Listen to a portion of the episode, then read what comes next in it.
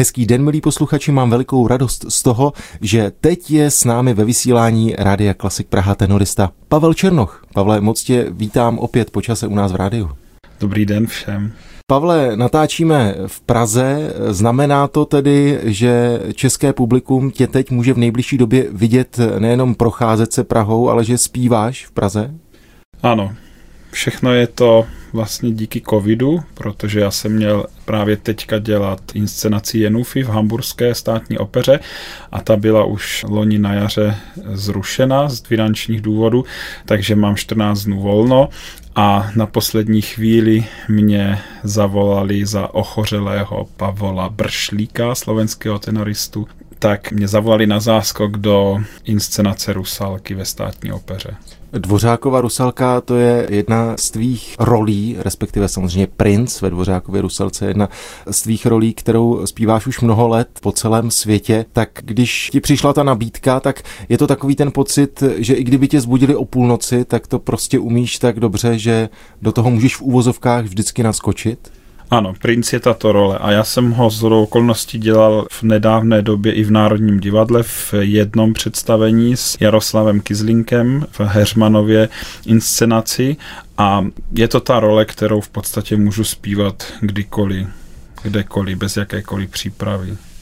Ta produkce bude ve státní opeře, jak už jsme říkali, a bude to po dlouhém čase opět inscenace, která se vrací na prkna státní opery. Inscenace Zdeňka Trošky, tak předpokládám, že už máte za sebou nějaké zkoušky.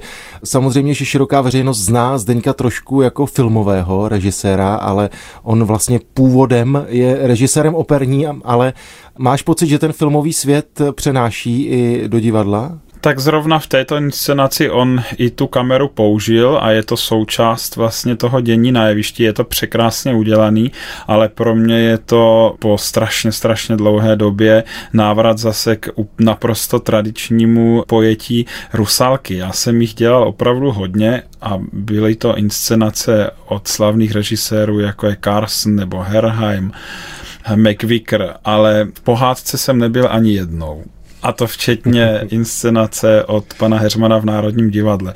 Buď jsme byli v New Yorku, nebo jsme byli na smetišti, nebo jsme byli v podzemí, v garáži, na nejrůznějších místech světa a odehrávali se tam nejrůznější záležitosti. V Paříži v Carsenové inscenaci jsme byli v hotelu, ta je krásná, ale les tam taky není.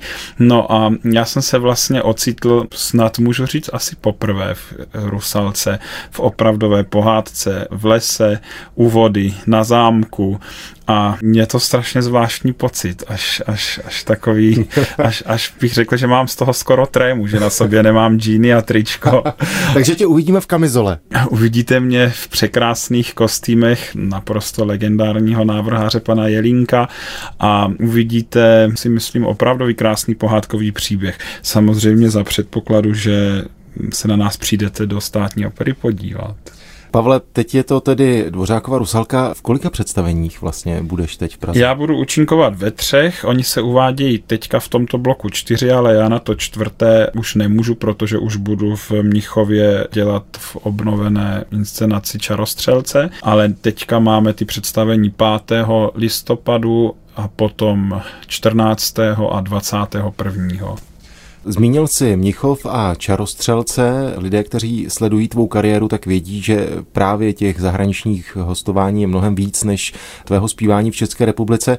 Pokud se nepletu, tak vlastně ten Čarostřelec z Mnichova proběhl online, protože já jsem se díval na ten záznam, tak teď je to, předpokládám, představení s klasickým publikem. Ano, už bylo v létě na festivalu, který Mnichovská opera každý rok pořádá a dělá takovou přehlídku všech svých premiér z minulé sezóny a teď už je to úplně regulární představení a doufám, že to tak i zůstane, ale v Německu ta opatření, tak jako i loni, i předloni, vlastně zůstala stále stejná k tomu rozvolnění, které zase pro mě nepochopitelným způsobem v Česku bylo, tak tam vůbec nedošlo. V Německu se chodilo s covidovým pasem a se všema těmato věcma, s rouškama i do restaurací, do posiloven, všechno se to tam dodržovalo a ten nárůst tam takový není, tak věřím, že to všechno proběhne bez těch drastických opatření, která se domnívám, že nás teďka tady v Česku budou zase před Vánocemi bohužel čekat. Zmínil si Mnichov. Čeká tě ještě něco do konce toho letošního roku po Mnichovu? Čekám, mám koncerty, na ty se strašně moc těším, zase po delší době spolupráce s Jakubem Hrušou, s jeho bamberskými symfoniky a potom budu dělat takové předsilvestrovské koncerty v Mnichovské filharmonii a to bude Beethovenova devátá. No a když se podíváme do toho roku 2022, tak vlastně jsou to všechno ustálené věci, se kterými už zkrátka v tom diáři počítáš, nebo stále je tam nějaká procentuální možnost, že se ty věci změní, že se přesunou? Jak to vlastně je teď v tom světě zahraniční opery? Tak ten příští rok ještě značně ten covid poznamenal a to z toho důvodu, že vlastně hodně nových inscenací je zrušených nebo respektive přesunutých a místo toho se nasazují takové tituly, jako je Nabuko nebo La Traviata a to většinou v koncertním provedení. A je to z důvodu finančních, protože hodně těch operních domů mají zřizovatele město nebo stát a tím zásadním způsobem snížili financování.